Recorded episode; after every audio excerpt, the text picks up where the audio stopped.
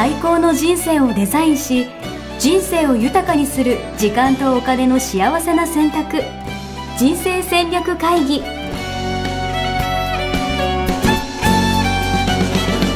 の番組は将来の仕事やお金、人生にもやもやと不安を抱えている皆さんに、元資産運用のプロ、キャリアとお金の戦略を同時に考える人生デザインコンサルタントの高衣紗也が、過去5年間延べ1700人の人生を望む形で豊かにしてきたメソッドを、時間とお金の選択という切り口からお伝えしてまいります。皆さんおはようございます。おはようございます。一生みっけ人生デザイン研究所人生デザイン構築学校学長の高衣紗也です。全力応援プロデューサーのヤシです。大丈夫ですか？大丈夫なんかおかしくないですか？なんかおかしくない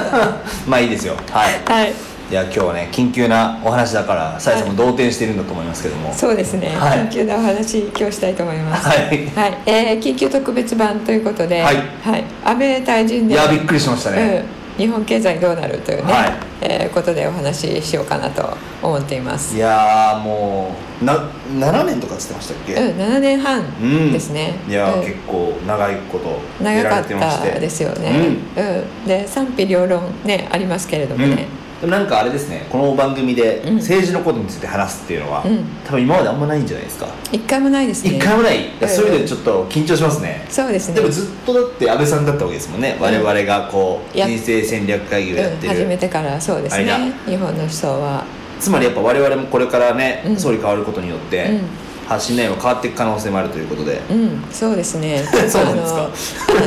避けて通れなくなってきましたですね。避けて通れなくなる、なるほど、はい、で私 の,、はい、専門以外ですのでね、政治はそうなんですか、うん、経済を語るときに政治が経済にどう影響を与えるかという観点で、うん、見てはいましたけれども、うん、政治そのものはね、うん、専門ではないので。でもやっぱこう政治と経済ってこう密接に関わると言いますか。そうですね、近年特に、うん、密接に関わり出してますよね。なるほど、うん、じゃあそういう意味で言うと、まあ、それこそ資産形成とか、うん、やる場合だとか、まあ、それこそキャリアとかもかな、うんうんうんうん、政治とかっていうのはやっぱチェックしとかなきゃいけない分野ではあるんですかね、うん、今後世の中がどうなっていくのかなっていうのを見ることは、うん、自分自身を見つめることとまあ同じぐらい大事だと思っているんですけれども、うんうん、その世の中がどうなっていくかを見るときに、うん、経済の動きもそうですし、うんうん、世界の動きを見ることが必要で、うん、その世界の動きっていうのは経済だけではなくて、うん、昨今政治が、まあ、昨今だけではないんですけれどもね、うん、すごく重要度を増してきている、うん、なるほど、うんっていう中でこう、うん、総理が変わってしまうというか退治するっていうのは、うん、やっぱ大きいインパクトがあるんですか？うん、あると思いますね。お、うん、実際どうなんですか？相場って動いてるんですかね？なんか私のイメージ勝手な、うんうんうん、ちょっと何も見ないで売れてるんで、素敵となんですけど、総理とかやめたらこうなんか不安定になって、まあ、とりあえず株価は下がったりとかするんじゃないのかなみたいな、だからなんかそういうイメージありますよね。そうしかも7年半というね、うん、長い政権だったので、うんうん、それはね、うん、突然ですからね、うんうん、突然なので、まあ、いつも言っていますけど、うん、相場っていうのは突然感があると動くんですよね、うん、なるほどなるほど、うん、最初から期待できていると、うん、結構大きな、うん、ことが起こっても、うん、想定内だと相場って動かないんですよね。で今回は、まあ、突然感があったので、うん、結構動くかなと思いきや、うん、1日だけでしたね、うん、なるほどなるほど、あ、うん、そうなんだ、うん、これ月曜日、うん、退陣を表明した週明けにとっているんですが、はいはい、その時点では金曜日に下がりましたけれども、うん、金曜日だったあれ、うん、月曜日本の市場はですね、うん、月曜日には戻してますですね。でなんか今後ってどうなるんですか？またなんか次誰が総理になるかによって変わるみたいな話なのか、うんうん、なんかまあとはいえ誰が総理だってもね、どっちみちこうあんまり方向性としては変わんないから、うん、あんまり気にする必要ないよとか、なんかテレビとかでもさ、うん、その次は誰だみたいな話になってるじゃないですか、うんうんうんうん、そうですね、誰がなっても同じというのは、うんうん、国内政治に関してはそうなんじゃないかなと思います、うんうん、なるほどなるほど、経済的にはってことですね、うんうんうんうん、そうで、今後ですね、変わっていくとしたら、外交と、安全保障と、中国との関係みたいなところにね、影響があるような、人が、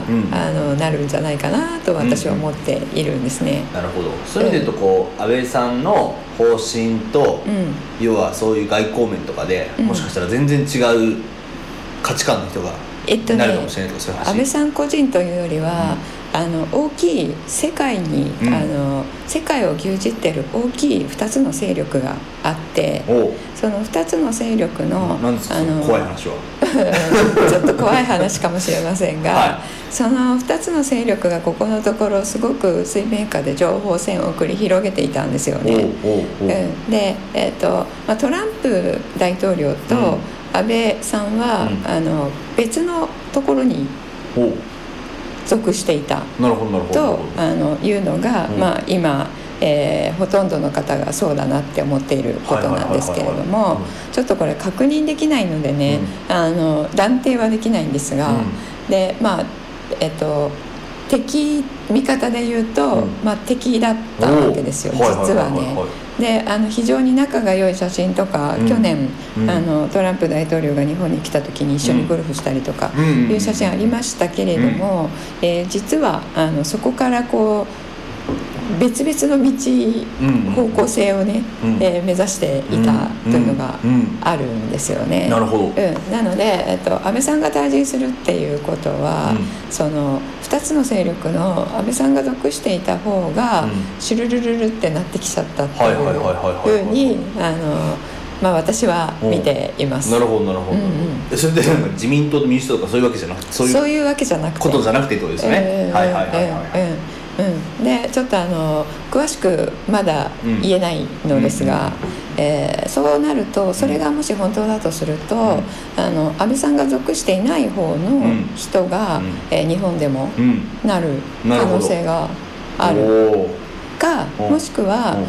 そっちの方向じゃない人でも、そっちの方向にこう迎合できるような人なので、逆に言うと自分があんまりない人っていうんですかねがなると、そちらに軸足を移すっていう、可能性がある。なんすか、なんかちょっと都市伝説チックな話そうですね、そういう話俺はどっち側なんだろうとか思っちゃってますけどそうです、個人的にはねどっち側ではないでしょ右利きか左利きかとかそういうわけじゃないですよね。もっとね、もっとこのなんか影響力が高い応援フェスレベルじゃ私たちはね、どっちかっていう話でどうでもいいっていう。そうなんですね、左翼右翼とかそんなんじゃなくてですね、そうなんじゃなくて、国をね、動かす、人たちの中でってことですよね。なるほど。で、もうちょっと言うとですね、世界を一つにしたかった人たちと、世界を一つではなくて、その国々で、自分のことは収めましょうっていう人たちですね。これはちょっと言ってたかもしれないんですけれども、でも初めて聞いた。あ、そうですか。ポッドキャストではあんまり言ってなかったかもしれないですかね。グローバライゼーションを目指す、世界に一つの政府みたいなね、そこを目指している人たちと、いやそうじゃなくて、自分の国は自分の国でっていう、人たちと、多極化を目指すっていう、ことを言い方をしてるんですけれども、あとは、前者の方は、昔の言い方ですけれども、軍産複合体っていうね、軍と産業複合体っていう言い方をしていたりとか、あとは金融資本ですよね。世界は金融資本が、ユダヤの金融資本が牛耳ってるみたいな話をちょこっと聞いたことがある人もいるかと思うんですけれども、そちら側と、多極を目指しているという人たちと、今水面下で情報戦を繰り広げているっていうことがあるんですね。で、その中で安倍さんが退陣したっていうことなので、日本だけの問題というか、安倍さんの健康問題だけではないと思うんですね。でそういうことから見ると、うん、まあ、今後誰がなるかというのは、うん、日本の国内においてはそうそう変わらない、政策も変わらないし、うん、まあ、大きなことを打ち出すとかそういうこともしない人がなると思うんですけれども、対外的にはじゃあ、その世界政府を目指しているっていうのは、まあ、中国が、そちらにいましたので、中国とね仲良くするっていう方向性だったんですよね。で、これからは、トランプ大統領と同じ側に行く人たちの中から出るとすると、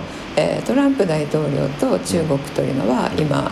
県県が各ですから、中国に対して日本はどうするのかっていうことですよね。なるほど、うん、でトランプ大統領は全世界からアメリカの兵隊を撤退させてるんですよ今。中東でもね、ちょっとイスラエルと UAE が国交樹立したっていうニュースが見ました。3日ぐらい前かな、あったんですけれども、あれもすごくこう転換点になるような大きなニュースで、まあ、イスラエルが中東でこう、まあ、認められつつあるっていうことなんですよね。ということは中東に平和が来る方向に向かっている。でトランプ大統領はそこで、もうアメリカはいらないよねっていうことを言ったんですよ。これ見よがせにですね。っていうことはもう、中東からは撤退するし、まあ、アフガニスタンとかからも撤退するんじゃないかなというふうに言われているんですね。そうすると、まあ、日本からも撤退し、まあアジアからも撤退しっていうことを彼は目指しているんですけども、そうすると日本はどうするんでしょうねっていう。確かにそれはそれ大丈夫なのみたいなね。そうなんですよ、誰が守るのっていう話とかですね。そういった外交と安全保障の面でちょっとどうなるんですかねっていう。なるほど、面白い、まあ、そういう意味で短期的に、まあ、どうこうって話はないかもしれないけど、長期的な動きみたいなところではね、変わってくる可能性があるというか、なるほど、そうですね。あとはちょっとこれやっぱり、転換点になるかもしれないと思っているんですけれども、システムとかね、もしかしたら大きくちょっと変わるシステム、金融システムとか、そういったものが大きく変わっていくかもしれない、っていう。ビットコインとかまあね、政府がデジタル通貨出してるみたいな話もありますけれども、ちょっと詳細まではわからないですけれども、まあシステムがね変わるっていう、ことがあるかもしれないですね。でちょっと多分ですね、もしかしたらそんなことがあるのっていうことも、出てくるかもしれないですよ、ニュースとして。なのでちょっと、相場とかもですね、ここから年末にかけて、まあ、今まで、一本上司で上昇してきましたけれども、この一本上司の上昇が続くことはちょっとないかなっていうふうに、まあ、右肩上がりで言ってるかは、山谷じゃないですけど、打つ感じなのか。そうですね、ここでちょっとびっくりするようなニュースとかが出てくる可能性も出てきていますし、まあ、日本では、まあ、誰がなってもそんなに相場は動揺しないと思うんですけれども、そのなった暁に、出てくるニュースがちょっと違っていたりとか、違ってできたりとか、まあ、メディアがね牛耳っていますよね、ニュースって。そのメディアも方向性を変えてきているので、まあ、ちょっと奥歯に物が挟まったような言い方をして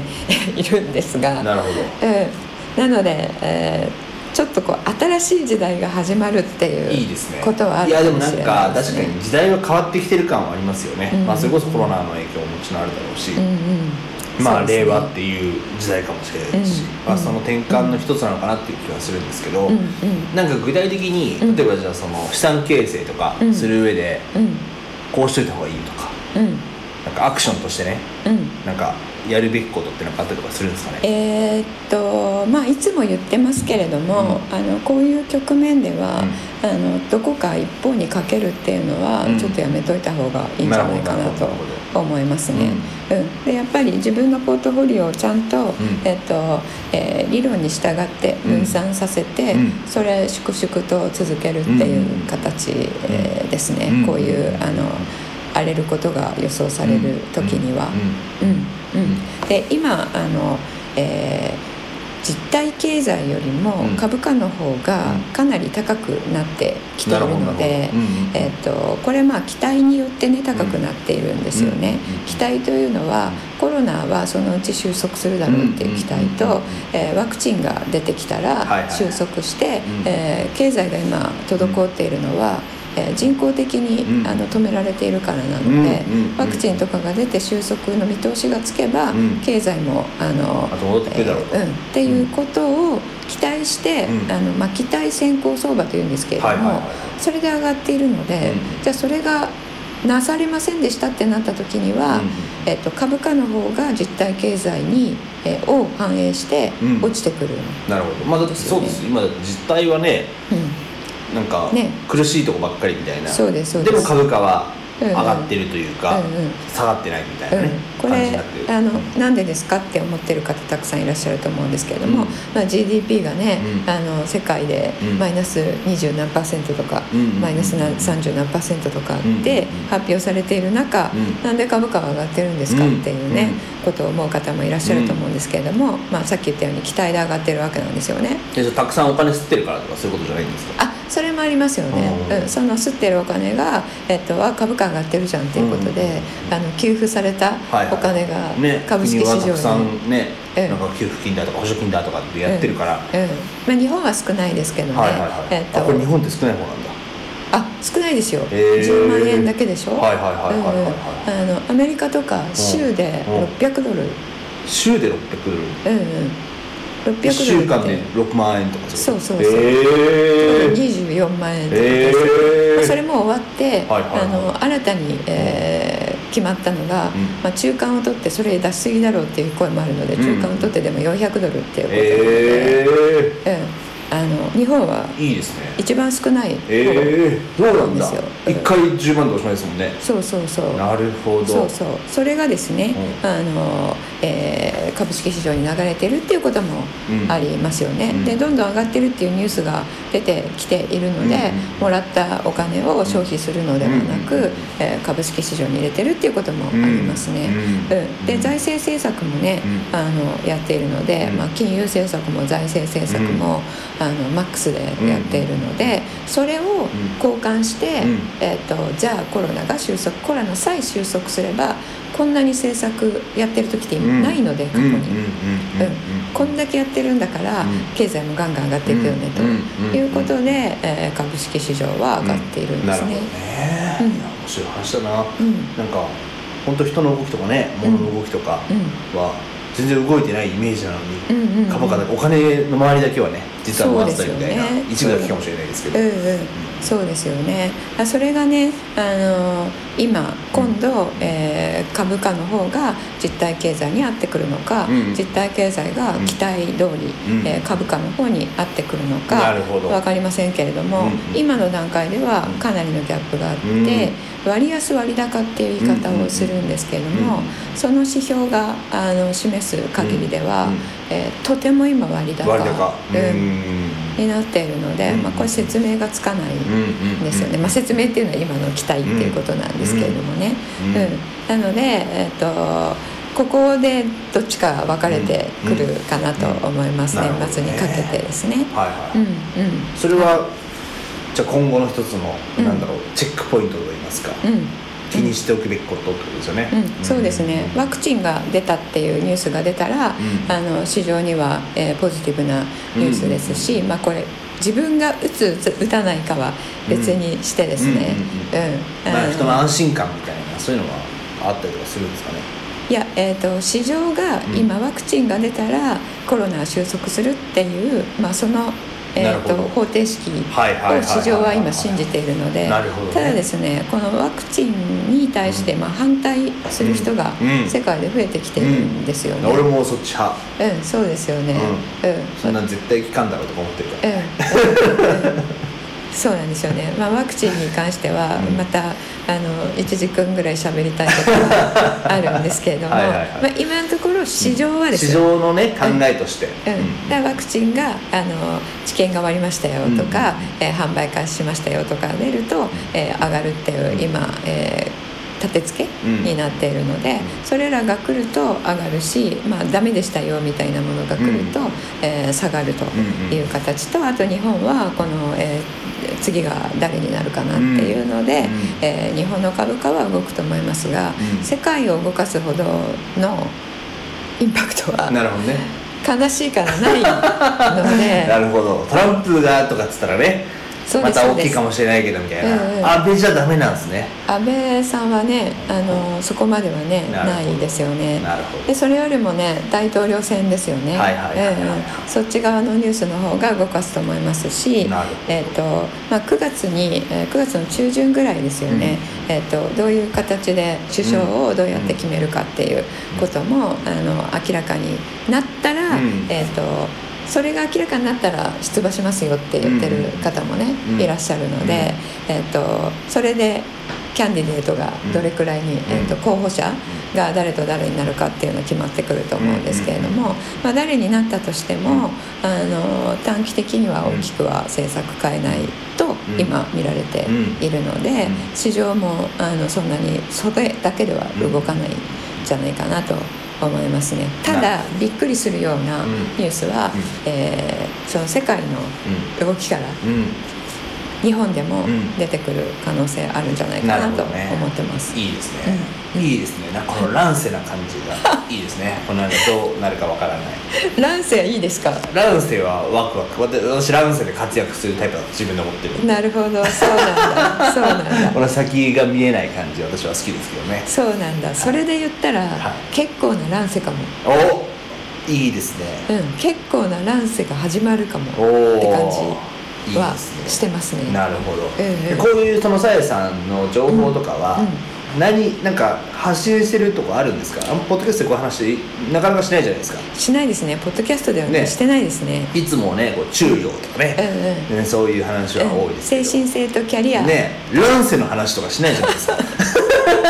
そうですよね、そういうのはどっかで発信したりとかしてないですか。発信ね、コミュニティ内ではやってるよみたいな話。コミュニティ内でもね、ちょこっとしかしてないんですよ実は、あ、そうなんだ、ベリタスの解説をしているので、そこでちょこっとはしているんですけれども、まあ、実は私はとても、ずっと前から、30年ぐらい前からこの世界のね、おぎゅうじってる人たちの動きっていうのを追ってるんですよ。何ですかそれ。さっきの右利きか左利きかみたいなやつですよねそうそう、右利きか左利きかみたいなやつですね追ってるんですけれども、公にはね、出してないんですね、でちょっと出そうかなとも思っていたりするんですけれども、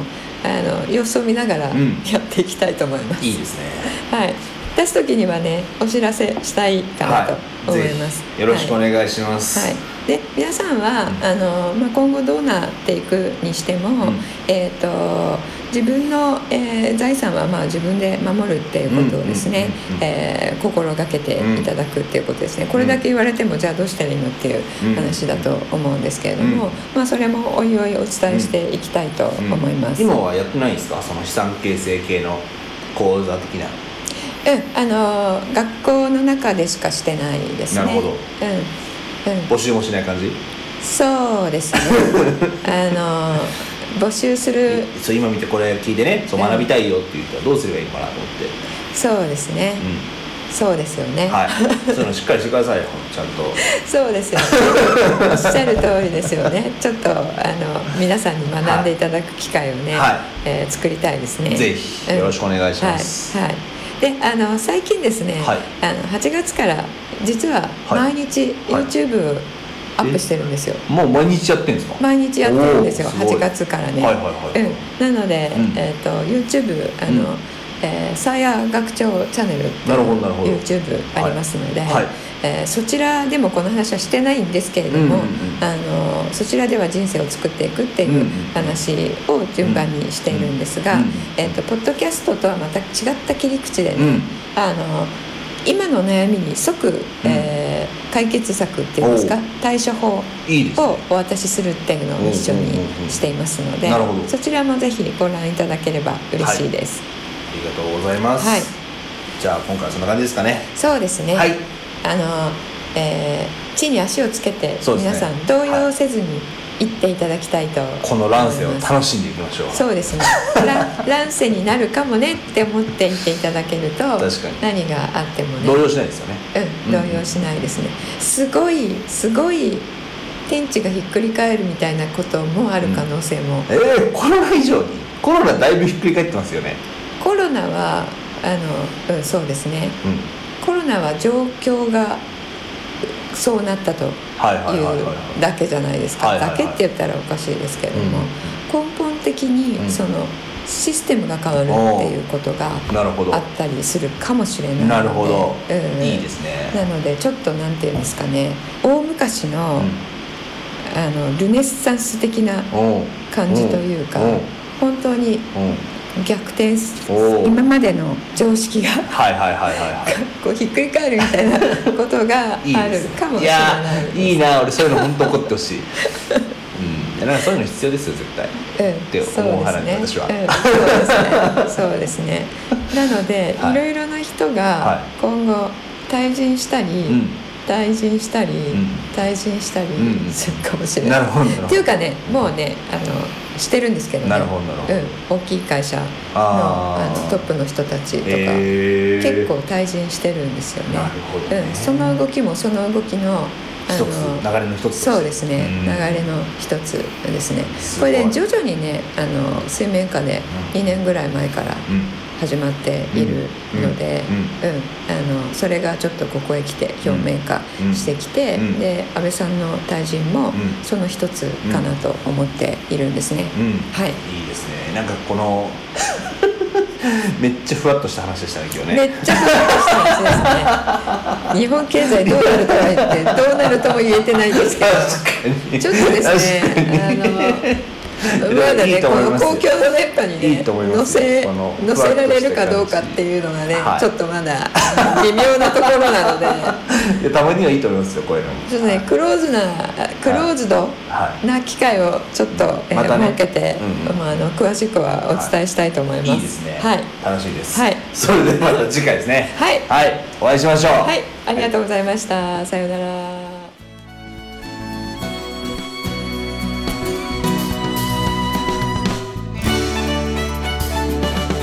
ホームページではキャリア形成と資産形成を同時に考える人生デザインに役に立つ情報をほぼ毎日アップしています。ぜひチェックしてくださいね。ホームページの URL は http://missionmitke.com またはミッションミッケ人生デザイン研究所で検索。皆様のお越しをお待ちしております。